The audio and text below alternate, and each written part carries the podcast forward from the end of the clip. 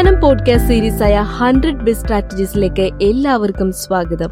Doctor Sudheer ബാബ് sir എഴുതിയ ഓരോ സംരംഭകനും അറിഞ്ഞിരിക്കേണ്ടതും പ്രാക്ടിക്കലായി apply ചെയ്യാൻ കഴിയുന്നതുമായ ബിസിനസ് തന്ത്രങ്ങളാണ് നമ്മൾ ഈ പോഡ്കാസ്റ്റിലൂടെ നിങ്ങളിലേക്ക് എത്തിക്കുന്നത്. കഴിഞ്ഞ രണ്ട് എപ്പിസോഡുകൾക്കും നിങ്ങളുടെ വിലയേറിയ പ്രതികരണങ്ങൾ അറിയിച്ചതിന് നന്ദി. ഈ എപ്പിസോഡിൽ നമ്മൾ പറയുന്നത് സൈക്കോളജിക്കൽ പ്രൈസിംഗ് എങ്ങനെ ബിസിനസ് വിജയത്തിന് നിങ്ങളെ സഹായിക്കാനാകുമെന്നാണ്. നാസർ തന്റെ കോസ്മെറ്റിക് ഷോപ്പ് തുടങ്ങിയിട്ട് അധികകാലമായിട്ടില്ല. കൂടുതലും സ്ത്രീകളാണ് കസ്റ്റമേഴ്സ്. ഷോപ്പ് സ്ഥിതി ചെയ്യുന്നത് നല്ല ലൊക്കേഷനിലാണെങ്കിലും വിചാരിച്ചതുപോലെ വിൽപ്പന നടക്കുന്നില്ല. നാസറിന്റെ കടയിൽ ഉൽപ്പന്നങ്ങൾക്ക് പൊതുവെ വില കൂടുതലാണെന്ന സംസാരവും ഉപഭോക്താക്കൾക്കിടയിലുണ്ട്. വലിയ പ്രതീക്ഷയോടെയാണ് നാസർ ഷോപ്പ് ആരംഭിച്ചത്. ഇതുവരെ അങ്ങ് ലാഭത്തിലാക്കുവാൻ കഴിഞ്ഞിട്ടില്ല. നാസറിന്റെ വാപ്പയും ബിസിനസ്സുകാരനായിരുന്നു. ഇപ്പോൾ അതൊക്കെ നിർത്തി സ്വസ്ഥമായി വീട്ടിലിരിക്കുകയാണ്. നാസർ തന്റെ സങ്കടം വാപ്പയോട് പറഞ്ഞു. വാപ്പ കാര്യങ്ങൾ വിശദമായി ചോദിച്ച് മനസ്സിലാക്കി. എന്നിട്ട് നാസറിന് ഒരു ഉപദേശം നൽകി.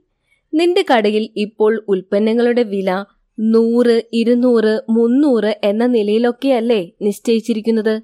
അത് തൊണ്ണൂറ്റൊൻപത് നൂറ്റി തൊണ്ണൂറ്റൊൻപത് ഇരുന്നൂറ്റി തൊണ്ണൂറ്റൊൻപത് എന്നിങ്ങനെയൊക്കെ ആക്കി മാറ്റൂ. എന്നിട്ട് വ്യത്യാസം വല്ലതും സംഭവിക്കുന്നുണ്ടോ എന്ന് നിരീക്ഷിക്കൂ.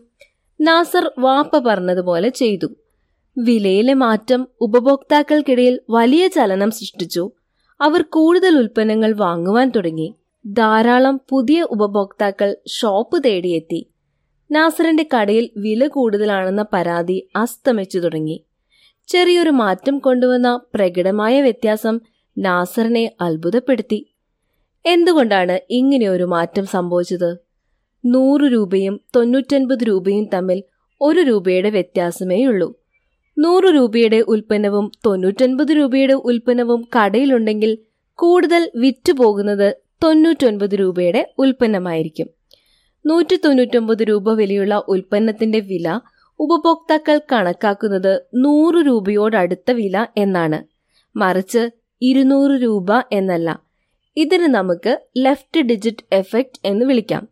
ഇടതുവശത്ത് ഏതാണോ സംഖ്യ അതിലാണ് ഉപഭോക്താവിന്റെ മനസ്സുടക്കുന്നത്.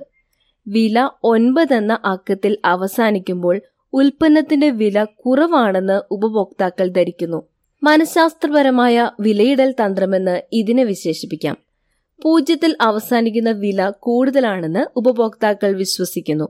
ഒരാൾ വില വായിച്ചു തുടങ്ങുന്നത് ഇടതുവശത്തു നിന്നാണ്. അവിടെയുള്ള സംഖ്യയാണ് അയാളെ ആകർഷിക്കുന്നത്. നൂറ്റി തൊണ്ണൂറ്റൊൻപത് രൂപയും ഇരുന്നൂറ് രൂപയും തമ്മിൽ ഒരു രൂപയുടെ വ്യത്യാസമേ ഉള്ളുവെങ്കിൽ പോലും നൂറ്റി തൊണ്ണൂറ്റൊൻപത് രൂപയുടെ ഉൽപ്പന്നത്തിന് വില കുറവാണെന്ന് ഉപഭോക്താവ് വിശ്വസിക്കുന്നു. ഈ മനഃശാസ്ത്രം സംരംഭകൻ മനസ്സിലാക്കിയിരിക്കണം. എന്നാൽ നിങ്ങളൊരു പ്രീമിയം ഉൽപ്പന്നമാണ് വിൽക്കുന്നതെങ്കിൽ അതിന്റെ വില ഒമ്പതിൽ അവസാനിപ്പിച്ചാൽ നേരെ വിപരീത ഫലമാണ് ഉണ്ടാക്കുന്നത്. ഇവിടെ പ്രീമിയം ഉപഭോക്താവിന്റെ മനഃശാസ്ത്രം വ്യത്യസ്തമാണ്. പ്രീമിയം ഉൽപ്പന്നങ്ങളുടെ വില പൂജ്യത്തിൽ അവസാനിപ്പിക്കുന്നതാണ് എപ്പോഴും നല്ലത്. കാരണം പ്രീമിയം ഉൽപ്പന്നങ്ങളുടെ ഉപഭോക്താക്കൾ വില കുറഞ്ഞതെന്ന് തോന്നിപ്പിക്കുന്ന ഉൽപ്പന്നങ്ങൾ വാങ്ങുവാൻ ഇഷ്ടപ്പെടുന്നില്ല. രണ്ട് ലക്ഷം രൂപ വിലയുടെ ഉൽപ്പന്നം അവരെ ആകർഷിക്കും. എന്നാൽ വില ഒരു ലക്ഷത്തി തൊണ്ണൂറ്റൊൻപതിനായിരത്തി തൊള്ളായിരത്തി തൊണ്ണൂറ്റൊൻപത് എന്ന് പ്രദർശിപ്പിക്കൂ. അതിന്റെ ഡിമാൻഡ് കുറയും. മനഃശാസ്ത്രപരമായി വില നിശ്ചയിക്കുമ്പോൾ ഉൽപ്പന്നത്തെയും ഉപഭോക്താക്കളെയും കണക്കിലെടുക്കണം. വിൽപ്പനയിൽ അതിശയകരമായ മാറ്റം കൊണ്ടുവരാൻ സൈക്കോളജിക്കൽ പ്രൈസിങ്ങിന് സാധിക്കും. ഇനി വിലയിടുമ്പോൾ ഉപഭോക്താക്കളുടെ മനസ്സിനെ സ്വാധീനിക്കുവാൻ നിങ്ങളുടെ തന്ത്രത്തിന് കഴിയട്ടെ.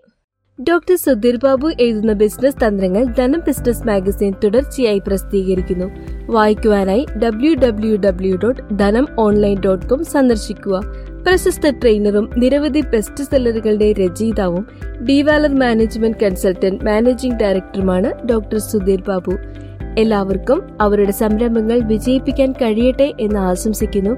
പുതിയൊരു സ്ട്രാറ്റജിയുമായി അടുത്ത എപ്പിസോഡിൽ വീണ്ടും കാണാം.